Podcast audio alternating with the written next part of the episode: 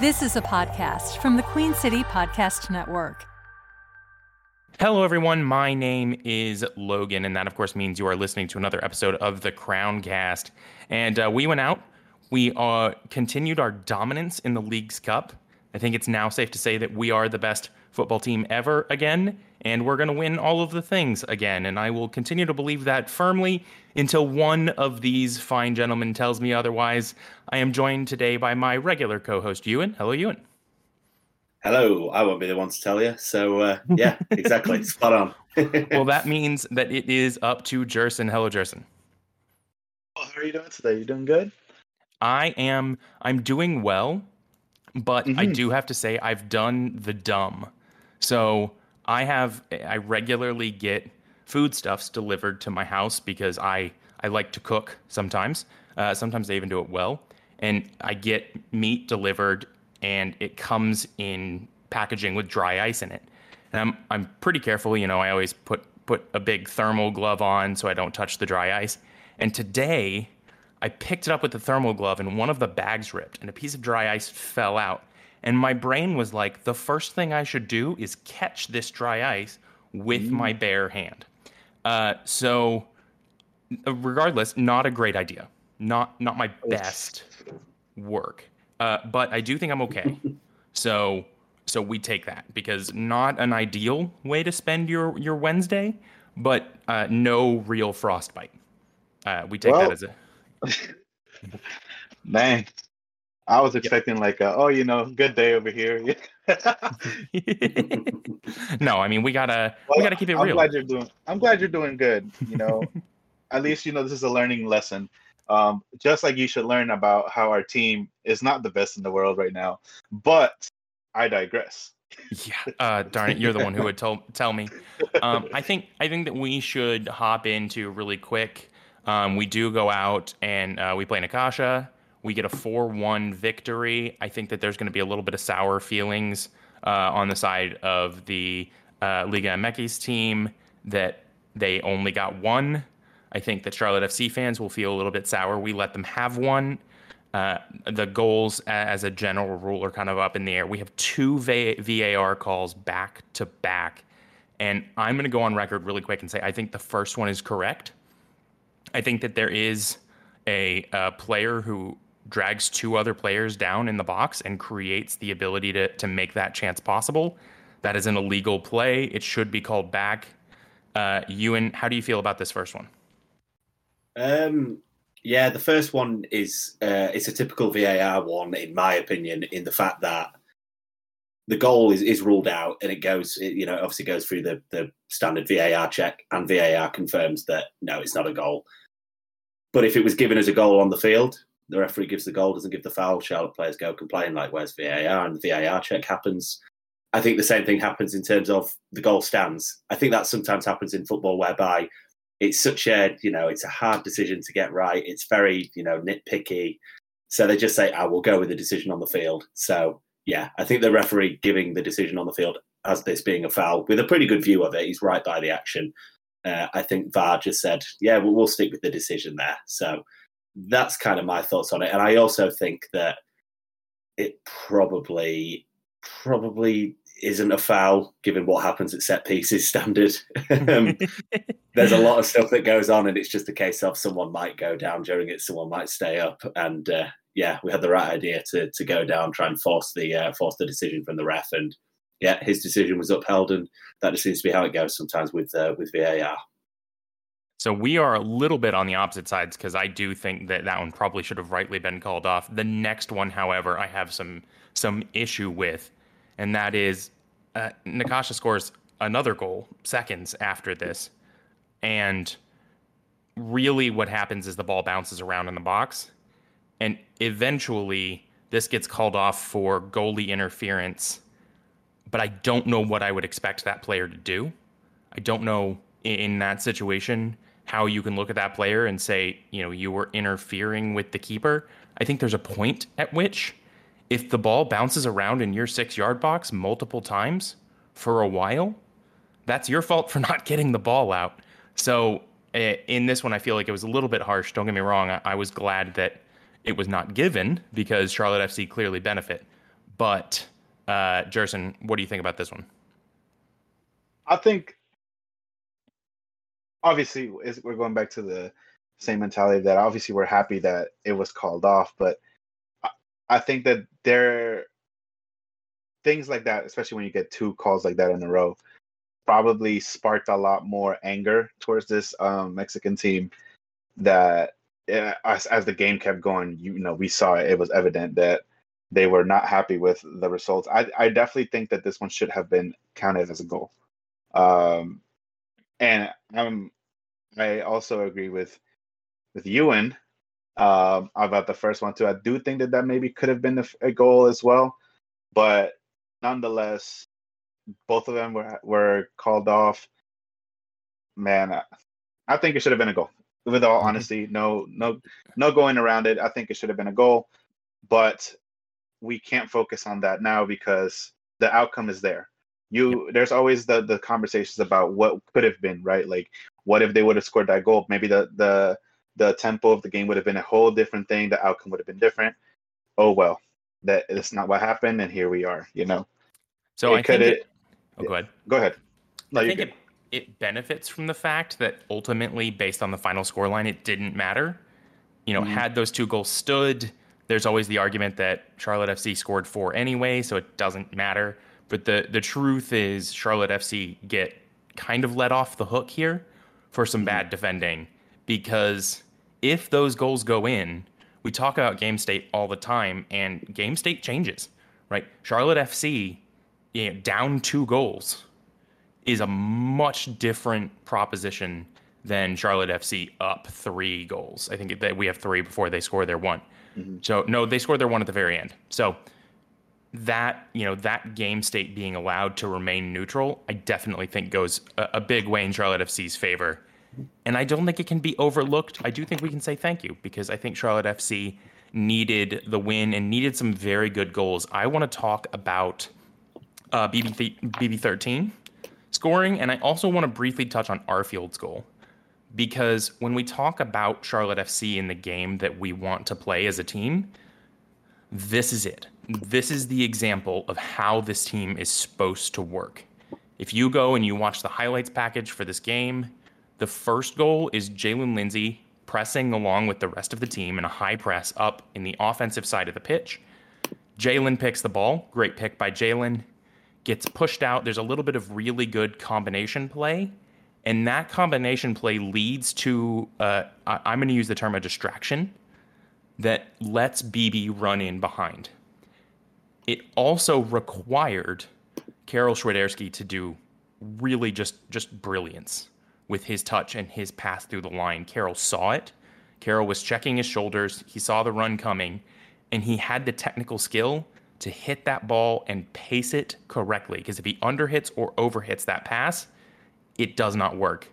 And then I think we had to talk just generally about BB, who, you know, Brandt Bronico comes in and that's a striker's finish. Like that's a that is a established goal scorer's finish. It's calm, it's collected, it's beautiful. It puts Charlotte FC up one. And we see the same sort of general sphere of how foot or how this football is supposed to work from the Arfield goal. This time it's BB13 who picks the ball. And while we don't quite have as many people pushed forward, I think we start to see some of the the benefit of Scott Arfield when we did a scouting on uh, Scott Arfield. We looked at him and he said he's going to go where the danger is. Whether or not you can hit him is up to you, but he is going to go where the danger is and he is alive. He's switched on. The moment the ball transition, he is up the field. He sees where the danger area is. And again, it's an absolutely beautiful control and a ball out to him from Karol Swiderski. Really, Karol two assists and just what I'm talking about. And here in a moment, we're we're gonna go on to some other things uh, where where he does pretty okay in this game. I think that'd be fair to say. But for Scott, for Scott Arfield, I think it is a, a, a special moment. I think it shows who he is as a player, and he had that rocket a couple games ago that gets chalked off. So, you know, at that point in time, I said, can he use that as a springboard? Can he take this momentum and go? It looks like yes. And it looks like that if Charlotte can get its system moving, can get people up there, can press effectively, it can work and it can score goals. Um, really quickly, I'm going to go to you, you, Euan. Thoughts on the BB13 goal or the Scott Arfield goal? Yeah, like you mentioned, uh, there's there's some you know some similar themes in there in terms of the uh, uh, the the counter press nature of them, um, the fact that it comes from that that pressure on the ball uh, just after a turnover. Um, it, it's the it's the counter pressing stuff of which Lattanzio isn't a full on you know Red Bull uh, Bible counter press coach, but there are a lot of elements of his in his uh, in in the way that he has coached this team that have uh, little elements of that. Uh, the counter press being one of them, the general press being one of them, the fact that we play quite narrow being another one of them. Um, and this is an example of that working really well. Some people maybe will see that and think that there's a bit of coincidence to it, the fact that we win the ball in those areas. But it's coached stuff. It, it's coached aggression in terms of, okay, counter press wise, we're all going to be up the field when we're attacking. So it's a useful time to be aggressive in trying to win it back. Like no matter where you're on the field. If you find yourself near the ball as it's being progressed, then press it really aggressively. And if we win it back, we'll still have players at the field and they will be a little stretched because their fullbacks will maybe be moving out. The midfield will be moving up the field, trying to anticipate a pass forward. So yeah, it's a really, really useful way to create chances if uh, if done correctly. And uh, yeah, we get some good examples of that here in both of these goals. So yeah, also also accommodated with a really, really nice pass from Swiderski for the first uh, goal to Brandt Bronico. It's a really, really nice pass and a really, really nice finish. So, yeah, not just the counter press working, but that was a really, really neat and tidy goal, I thought. Well, I'm going to get you to stay on Karol Swiderski. And do you want to talk to us about, about his goal? Yeah, yeah. Uh, goal, obviously, um, connection between the uh, the two Polish guys, uh, Józwiak and uh, and Swiderski. And this one, it doesn't really come from build up. Um, in terms of you know getting it right all the way from the goalkeeper through the defence to the midfield. But you do get elements of you know building up in the attacking phase here, which are encouraging because um, you get a combination uh, going through the midfield of I believe it's Westwood who plays it through originally. Uh, to is it is it just a Meram on that left side, I believe, who gets that ball and then plays it through to Józwiak, who's making that making that run across the field uh, and then he's able to have it in front of me, but it sounds correct. Yeah, I believe it. it yeah, I, I, believe so. Meram comes through uh, on the left side after receiving it from uh, from from uh, Westwood. You get that kind of run coming through the centre of the field from Józwiak, which we don't often get. Um, like I talked about before, byline pressure. That's what we got here. Players making runs to the byline. Um, and yeah, once he's in position, it's a really good cross. And this is encouraging from Swiderski because if there is a, a, hole to be picked in his game, and obviously I've sung his praises many times, uh, it's it's the striker instinct stuff. Like I think his technical ability is very high, and I think in build up uh, when he drops a little deeper, he's very effective as well. But if there's one thing you would kind of give a knock uh, against him, it would be that instinct to kind of be a little you know fox in the box type striker, the stuff which Enzo Copetti is really good at. That kind of thing of playing away from the ball. Uh, so if you're talking about the future of a Charlotte's number nine and kind of weighing the pros and cons, one of the cons of the Karol Swiderski option would be maybe you know not as great in the box, not as great a striker's instinct. And this was an example of a good striker's instinct. Does well, one touch finish, gets his foot on the ball, and yeah, uses uh, yeah uses his uh, uses the the weight of the cross to just redirect it towards a goal. So yeah, encouraging signs from that one. So I'm going to pop this over to you, Gerson. Anything you want to add on the the Karol goal? I think he's. I think he said it all. Pretty much said it all. I will. I will just. I will just vaguely say I think Karol's best touches are when it's waist high. I think for some reason, whenever the ball is roughly waist high, he does magical things. He had that one at the end line that he uh, pulled back a couple games ago that we all went nuts after. But I am going to go uh, back to you, Gerson, because uh, Patrick Agyemang gets on the scoreboard again in this one. He's got a couple goals to his name now. You want to talk about how how he makes the really puts the final nail in this game? I think that he's pretty impressive. Um, just be, I think one one of the things that's most impressive about him is the the calmness that he has whenever he is in the pitch. Um, and it shows with many goals that he has had, um, including the one um, this past Saturday. I think that there was a definitely a level of calmness. I'm not sure who exactly was the pass. Was it Lindsey? I'm not sure if you guys remember or not. Um, I don't but- have it in the stats in front of me, so I'm pretty sure it was good. Lindsey. Yeah, I think I think you're right. Yeah. Well, I think that one, he had the the right mentality and and composure to one stay within the line. Um, you could see how he he was about to go, but he just stopped for a little. That little stop was what allowed him to be on side, right? If if any half any like centimeter, millimeter, whatever you want to say, would have been off, they would have been called off. But uh, there's sometimes just a little bit of instinct and uh, dare I say a little bit of luck in that one too, because obviously he didn't see the player behind him. But um, there was a composure and a little bit of strength as well. Um, obviously he didn't have the defender like bodying him, but one of the things about a player like him, he is uh six four, which is incredibly tall for a striker, I believe. Um, he has a good strong body.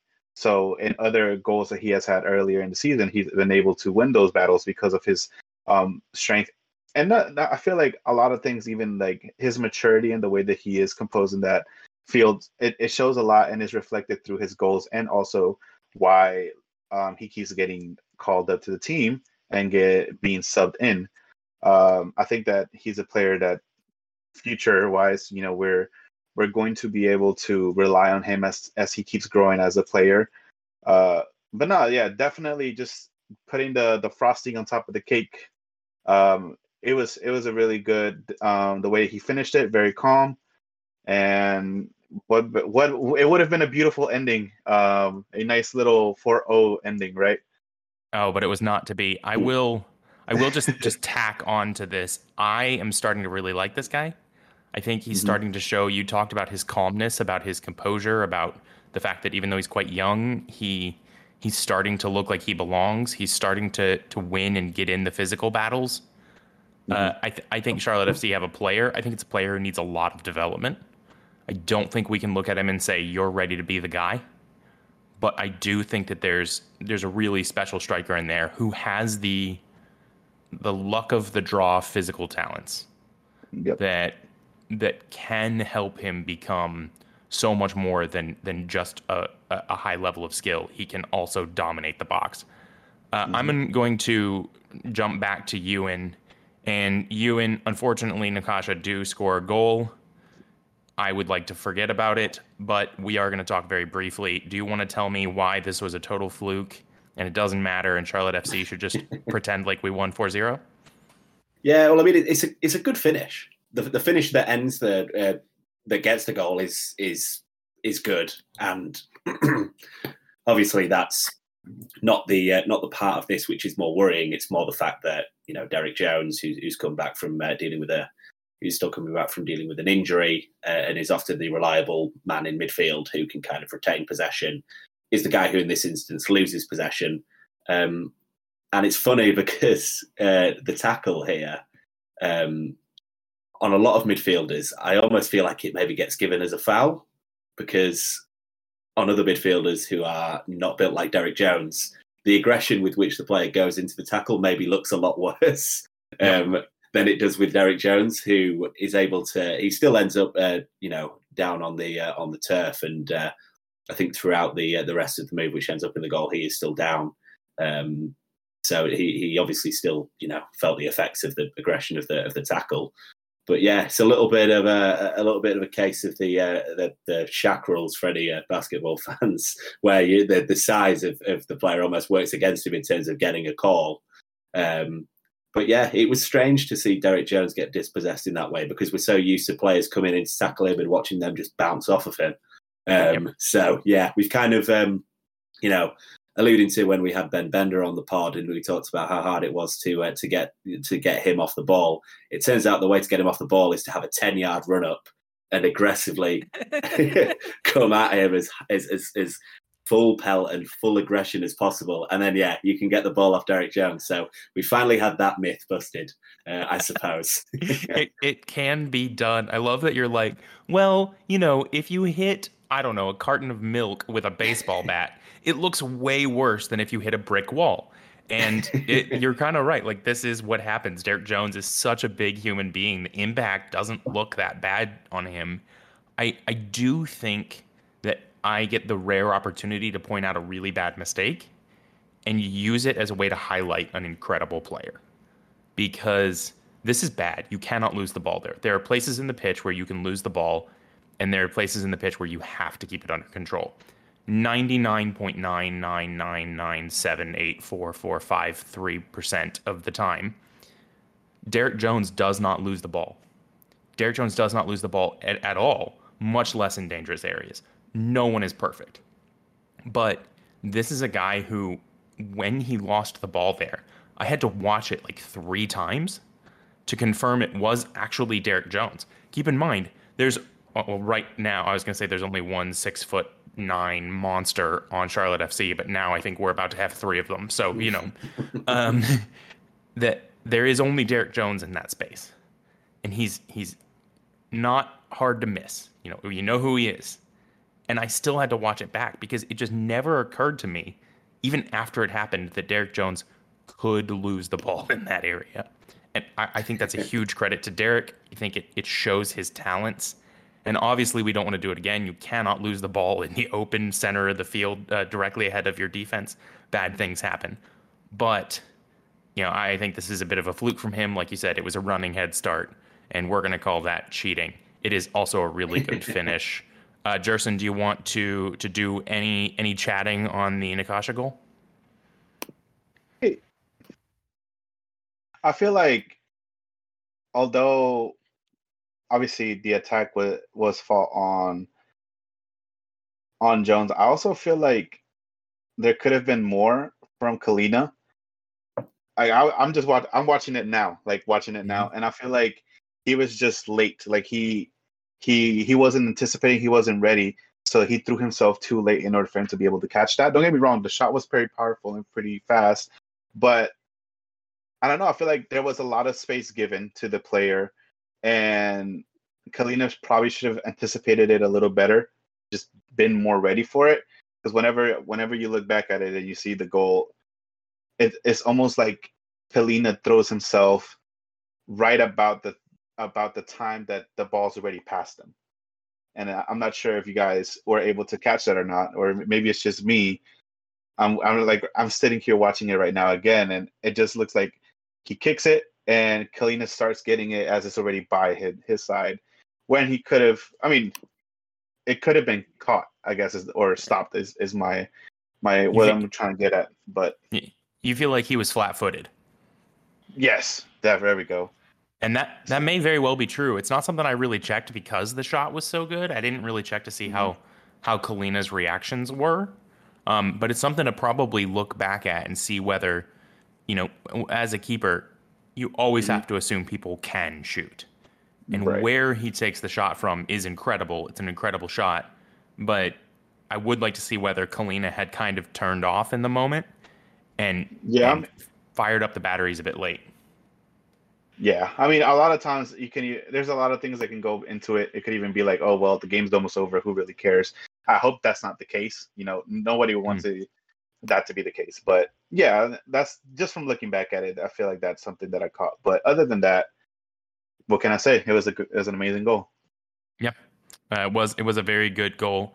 I am going to uh, sort of stick with you because the red card comes for uh, Necaxa, and I am livid. I think is the right way to say this. I despise this there, if there's anything about this game that I despise, it is when a player gets up with the red mist in their eyes and they say very clearly, I'm going to hurt somebody, and then they act on it. I don't care if you get up with the red mist on your eyes. I don't care if you storm towards somebody like you're going to hurt somebody. But uh, the the Necaxa player who gets the the red card, forgive me, I I had it here in front of me and I've lo- since lost it. But uh, he goes in with an intent to injure. No intention to play the ball. It's frustration, it's anger, and it comes out as a I'm going to hurt someone. And in my yeah. opinion, there's no excuse for it. It's disgraceful. It's it's the worst thing you can do uh, in, in, this game. And I think he's lucky to get away with just a red card. I think if he makes more solid contact on that flying high kick into uh, Charlotte FC players' interior knee, it is it should potentially be worse than that. I don't know whether there is any real repercussion from this. Uh, Gerson, do you know? Uh, as of as of right now, there hasn't been anything um, that has been said by the media on regards to this. I know earlier you and me were talking about other cases within the Leagues Cup where other players have been sanctioned, maybe a couple of matches. And the reality is that maybe if if the the the Necaxa player would have would have done more damage, maybe this would have been a, a huge conversation that we're still talking about. Um, ultimately, uh, I think as a team we're pretty blessed at the fact that it wasn't anything serious. Obviously, at that moment we could have lost Swiderski, and we're talking about not having Swiderski, not having um, Copetti with us. You know, like we're in in the in the last couple key games, right? So that's probably the last thing that we would have really needed at the moment. So we're pretty blessed in that regards. That being said, nothing about the tackle was going for that ball. You know, like yeah. you can't even try to justify um, that. Is it is it is it is one of those things in, in the game that is sickening to watch. You know, like you're trying to. I, I get the idea of just trying to stop the play, but there was this is not like a potential goal um, play. It's just he clearly is frustrated. The whole team is frustrated, and as as I mentioned earlier, obviously they had two goals that were taken away. So I can I can understand it, but I'm not going to justify it. That's yeah. what where I'm trying to get at. Um, I if there is a further um, disciplinary uh, action taken, I, I would be really interested to see what exactly is the classifications that we're going with. Is how how big of a ban are we talking about, or is it just going to be oh just serve your red card? right? Yeah. Um, nonetheless, I'm I'm not sure. Are are they already? Out, they're out of the Leagues Cup now. Are they? Are they still trying to make it? Uh, they're out. So yeah. this this is one of the reasons I say I really don't know that there is much sort yeah. of ramifications for this because they're no longer in the event in which they would have received a penalty. And right. I don't think when you have international competition like this, these things transfer over to that player's regular career. So it, I don't I don't know how it is here in, in the in I guess North America because at least I know in South America like let's say that in South America and even Europe I know that if we're talking about like the Champions League right in international competition if there's a player that that got accumulated like yellow cards he will serve it next season if they make it to the Champions League or any international um, competition that being said I don't know how it's worked here right we're talking about the Leagues Cup then we also have the Champions League or like like the North American Champions League or whatever it's called. Um, maybe I'm not sure if they transition into those two or not. Who knows? Whether, whether it's it's something that is only played out in international competition, I do not mm-hmm. know. You and I'm going to go to you really quickly on this one, and I you can tell me whether or not I'm crazy because I have actually started to enjoy the little bit cynical, "Hey, you've beaten me, but I'm not going to let you counter." and you grab them by the back of the jersey and you very carefully set them down on the ground. Uh, I, have actually come to say, you know what? The truth is, at, at times that's the best play you can make. But for me, there's such a big difference between I'm not going to let you play this ball and I'm going to carefully bring you down, and what happens here. Am I am I overblowing this? No, no, it's it's an awful challenge. I mean, uh, um, you know, uh, Gerson refers to the earlier part of that game where you get two goals disallowed, and then from there you've got a bit of a red mist going on. Um, I think in this, uh, I think in this moment, I believe the, um, player's name is that you're trying to refer to earlier, but it's Edgar Mendez. Yes. Um, I think it, what happens uh, literally two or three seconds before this is he is tackled in an incident which I think he feels a little bit aggrieved that he didn't get a free kick for. Um, so that that red mist descends, like you say, I think off the back of that in a game where you're frustrated, 3 0 down at this stage, I believe. Um, and, and, yeah, you just out to out to injure someone. And it's an awful challenge. I mean, you said earlier you think that the best the best touches from Karol are waist high. I think he took this a bit too literally and tried to, uh, yeah, tried to he tried to go for his waist high levels. Well, yeah, Um, it pretty much it pretty much is, isn't it? So yeah, there's there's no there's no defending this challenge. It's uh, yeah, it's absolutely awful, and yeah, um, may- red maybe that's why. out straight away. Maybe that's why Karol got away without any injury. Maybe he literally just physically trapped the Necaxa player, like he like he just trapped a, a football. Didn't even realize it wasn't a football, and then he was just like, "Oh, it's a it's a human being instead of a football." Wow, I don't know. It came at me waist high. Um, I am I'm gonna stick with you, Euan, because we see a little bit of chaos in our midfield, and everybody kind of has some some toss up roles here. Do you want to talk about uh, the captain, Westy? Yeah, yeah. I think it's. Um, I think in this game, obviously, we win the game pretty comfortably, and as a result of that, the takeaways may be, oh, we've kind of we've landed on our lineup, and one of the things that we've landed on on our lineup, um, because you know Swiderski up front, the wingers, the defence, all pretty standard. The players in positions where you'd expect them to be, um, but it's Westwood playing a little bit deeper uh, which maybe seems um, something which people would say, oh, this is something that we can go with long term. So just to kind of give a broad out, outlook of, of what the midfield was. In possession, Westwood playing the deepest, picking the ball off the defenders. Bronico playing as a, as a connector, playing a little bit further forward, playing off that left side. And then Arfield playing the role that we'd mentioned a few weeks ago when we were scouting him, the Ben Bender role, playing the highest of the three, uh, trying to get into the final third, like we see for his goal, uh, trying to uh, have a box presence. And, and yeah, like I say, playing the most advanced of the three. So the, the takeaway from this might be, oh, you know, kind of figured it out. Westwood playing in the six. He's great on the ball, great in build up. There we go. He can, he can play that role. And then obviously when Derek Jones is back fully, maybe we um, have him playing deep as well with him defensively out of possession. But in possession, Westwood can uh, can command the build up. And I think of the options that we have, he could still be the best one to do that. But I do think that this maybe gives a little bit of false hope potentially in terms of him being good at that role, slash what I've said before, that I think he is a little bit wasted there because we'd rather have him further up the field. And the two points of that, which you would say are, well, we won the game and the build up was pretty good. So why don't we keep him there for build up all the time? And I would say that the ball pressure wasn't great in this game uh, from the opposition. So it's almost like you're playing you're playing in the sixth role, but you're not playing it properly because you're not having to deal with those tight areas as much. You're not having to play on the half turn and and, and scan as, as often as you'd have to because you are getting that time on the ball. So I think that gives it a little bit of a false impression of how it would be in MLS play to be playing the six. And the other side of it would be, okay, well, we still scored four goals in this game. So if you're saying that Westwood is being wasted by not playing further forward, Bronico and, and Arfield played further forward. Each of them got a goal. So, you know, what's the issue there? Which I would say, just kind of generally, I'm not sure if, again, the opposition were a team that is a reliable sample of what we'll get in MLS play as far as allowing space in the final third, in terms of being bad in possession build up. So our counter press was working a little better all the elements of that, I think, and this is yeah, this is maybe the most depressing thing that will be said uh, in the post match of this game from a Charlotte perspective.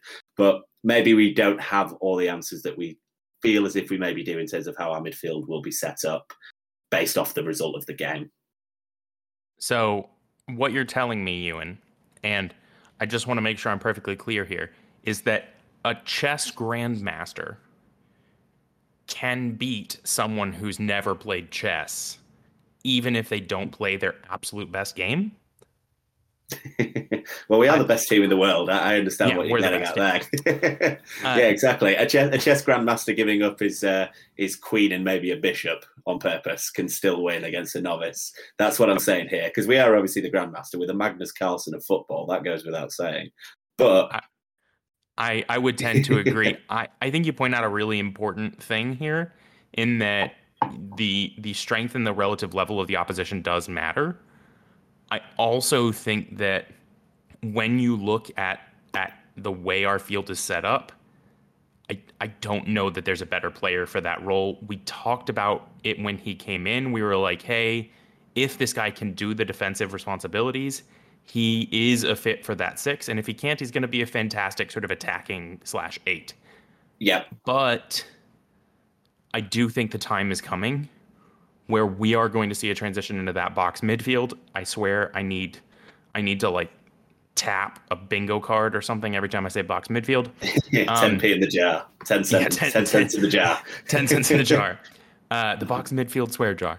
I, I do think the time is coming that it is going to be Ashley Westwood for his distribution and his his long range passing Yeah. alongside Derek Jones for the control, and he's going to have to pick it up. And I think we're going to have to to give him the space and time Yeah. to learn.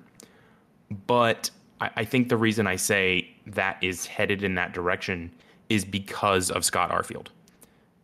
Again, we talked about this in the uh, in the scouting of Scott Arfield. We talked about it a little bit earlier. Scott Arfield is a guy who sees dangerous spaces. I don't necessarily know that he's the type of guy who sees the play. I Yeah, yeah, no. Uh, just, just, to, just to be clear on this, when I talk about the midfield setup, we agree. Like I, I said that Scott Arfield, I feel like his role will be the role that we see Ben Bender play. I think Scott Arfield's exactly where he should be. My, my thing is more. I think Westwood should be playing where Bronico's playing, and then it's a case of Bronico or, or Derek Jones there. And ideally, for me, I would want a better six in terms of what they can do on the ball. So yeah, agree with you, Scott Arfield, exactly where he should be, playing his role fantastically. I'm talking about just the Westwood role in this game versus the Bronico role in this game and how they're allocated. Ar- Arfield where he is, I agree. Yeah, fantastic. So the reason I think that we are going to end up holding, and Gerson, I'm gonna let you get in on this in a minute. I know we're kind of going at it. Uh, the reason I think we're going to end up with him staying there is because him and Scott Arfield understand each other. Ashley Westwood sees the dangerous spaces. Scott Arfield sees the dangerous spaces.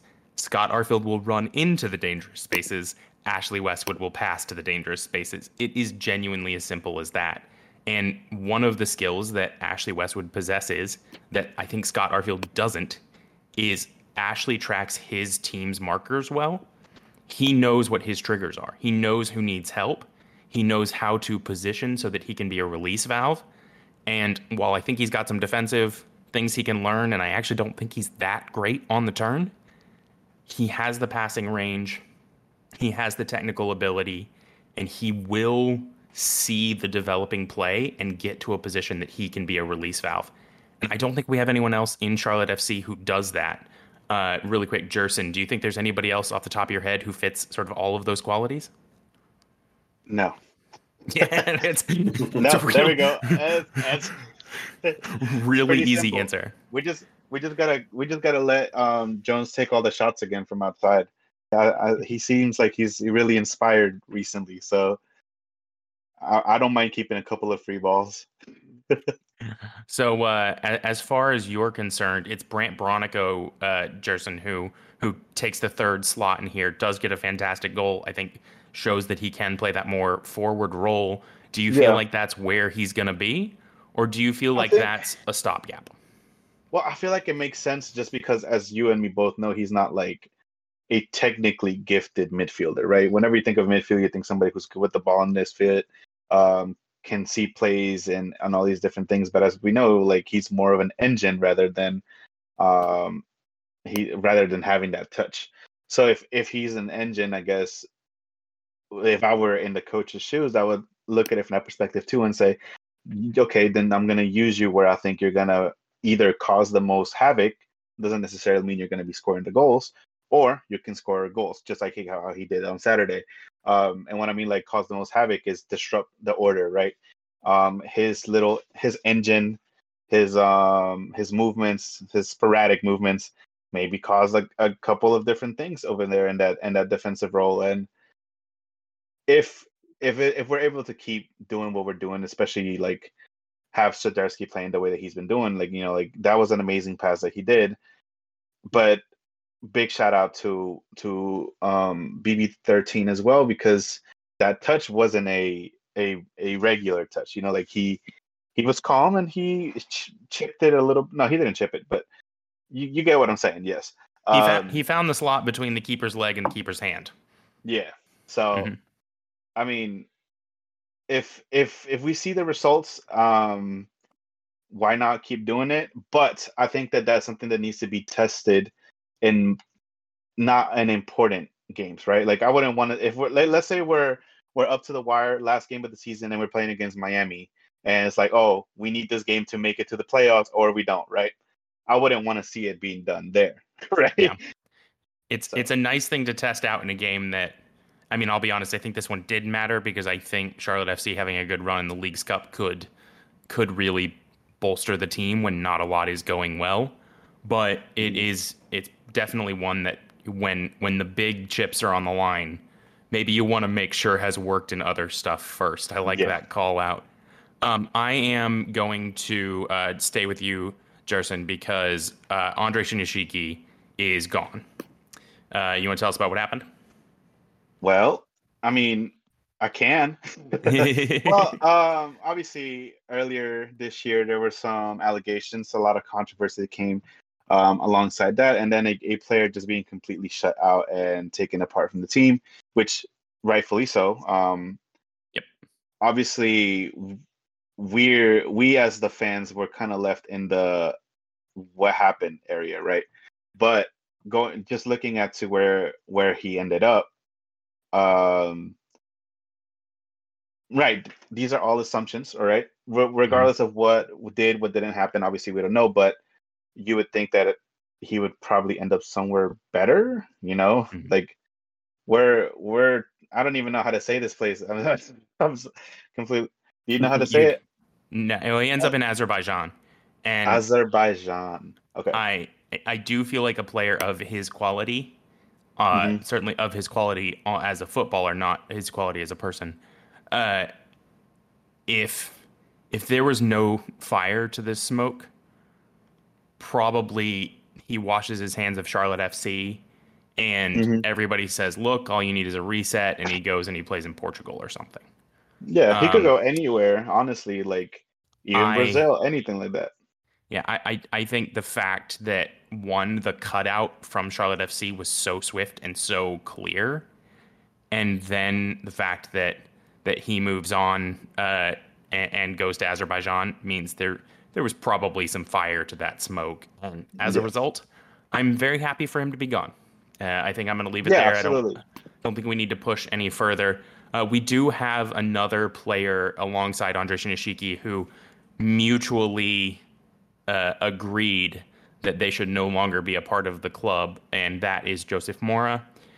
And by mutual agreement, I mean Charlotte FC said we don't want you anymore, and then they were like, "Yeah, actually, that sounds great. I, I, I just realized I didn't want to be here either. So, so th- this will be this will be a mutual parting."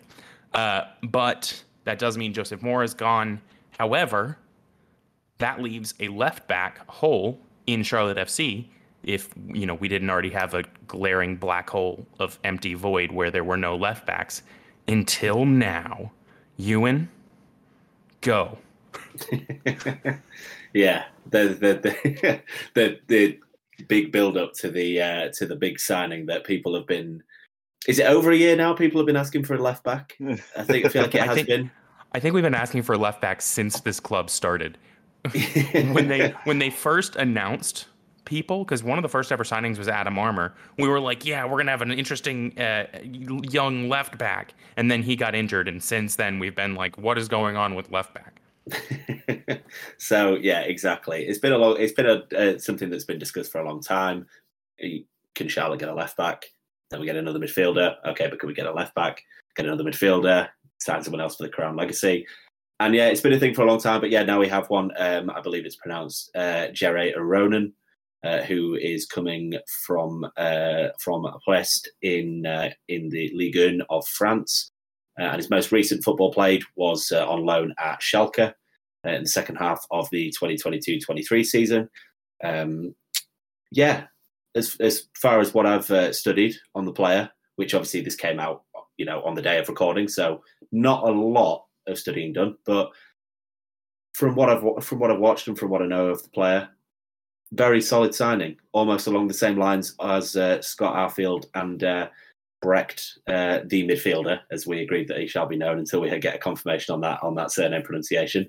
Just really solid, experienced players that will immediately improve the starting lineup. I do think Uronen will immediately come in and start because he's a proven player in top five leagues in Europe, so that will uh, hold up well to the standard of MLS, I believe. And yeah, I think he's a left back who suits the system that we'll want to play. He's comfortable on the ball. He's comfortable in build up. He's comfortable uh, defending from deeper. So he'll be happy with the 3 2 build up that we do, where a fullback can tuck into that three. Or if they want him to invert, he should be comfortable with that because he is very competent in tight spaces of build up. So yeah, we'll uh, maybe get into this a little bit more uh, another time, or, or maybe after we see him play a few games for Charlotte, whatever it may be. But I feel like this is a this is a very good signing because we're getting a good, competent player at a position of absolute need. So yeah, this is a need. good signing. Yeah, that well, there you go. Yeah, yeah. So yeah, overall, a good signing in my opinion. I am pretty excited for this player. I do think that um, if I can convince my wonderful co-hosts to do a scouting pod with me sometime, uh, if you're if you're a listener to the Crowncast, do me a favor, just send us a whole bunch of messages that says you and do a scouting pod. Don't give up, you and do it. Um, Gerson, do a scouting pod. Uh, everyone, Josh, do a scouting pod, and that way, you know, they'll feel like they they want to get into it as well. Uh, this yeah. one might this one might deserve a scouting pod. I'm I'm pretty yeah. excited. Uh, another guy who I am really way more excited about than I potentially should be is uh, Chituru Odunze and this is a six foot seven goalkeeper who has experience in the Premier League under 21s and has experience in the MLS. Uh, young man and has come into the Crown Legacy, and he is everything that you could tick a box about a goalkeeper for what I have been able to research in the very short time since I have known about this to recording. I am I'm going to be diving into this guy next week because I'm excited that he's here. I think he looks like the type of player who where somebody sat down and said we can get this guy now and in a few years he is going to be the guy. He's going to be a killer. And whether or not he goes on and develops to become that, we don't know but I like the the setup where we're getting this guy into legacy where he's not going to immediately be thrown under under fire. He's not immediately getting into the top tier where he's going to have to to stand up to the big crowds. He's going to have to stand up to the the the Lionel Messi's now. Can't believe I'm saying that out loud. I, I think this guy has a real chance to come in to Crown Legacy and develop into a killer in the MLS and I love seeing that. I love seeing the stuff going on at Crown Legacy, and they're really, really good. So that I think helps. Uh, Gerson, any any thoughts on this keeper coming in? I think it's very exciting. Um, obviously, from many different podcasts that that you have done, that I've I've been in, and that we've heard, we we know that Kahlina is a is he's a good option, but he's not a long term option. And to have um, a keeper that fit checks all the marks. Um, and it's obviously he's not we're not he's not taking anything right now. He's we're developing him. I think that one it it proves once again that our youth development is going above and beyond and trying to go the right direction in regards to who it is that we bring in. Um, two that we feel confident in potential future, right? Um, and to have a goalie that is six six seven, correct? Is that what is that what we said or six eight? I believe yep. it's six seven. Well, yeah, that's NBA player um, status right there. You know, that's that's a good height. Um, yeah, I'm just excited to see the development and have maybe one of these friendly games that we occasionally have where we can test out some of these young players, just how we did with Romero. So it's exciting. I think that I, I'm I'm hoping that I can catch a couple of the legacy games to see how he develops um, and to see all of our players develop, honestly. Because uh, at the end of the day, they're our future. So, what better way to support? Yep.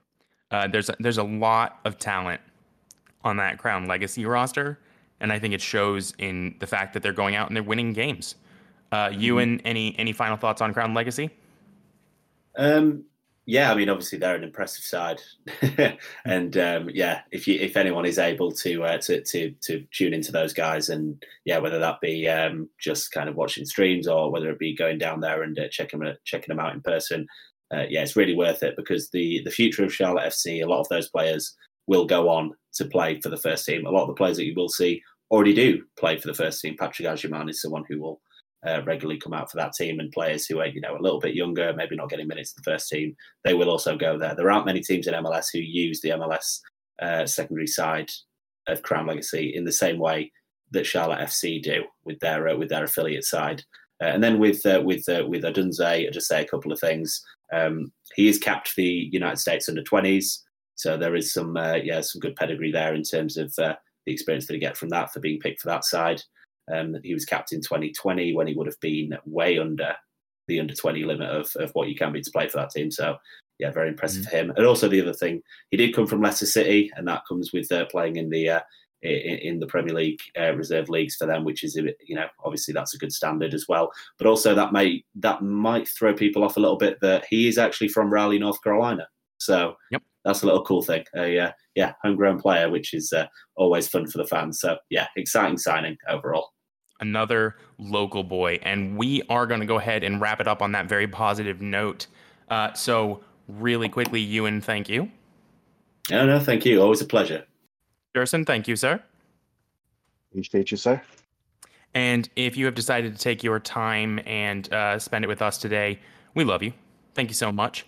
If you want to find us on Instagram, you can find us at the underscore crown underscore cast. If you want to find us on Twitter, you can find us at the underscore crown cast. And that's it, baby. I'm taking it home.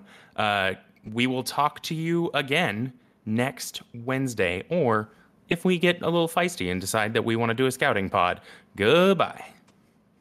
QueenCityPodcastNetwork.com.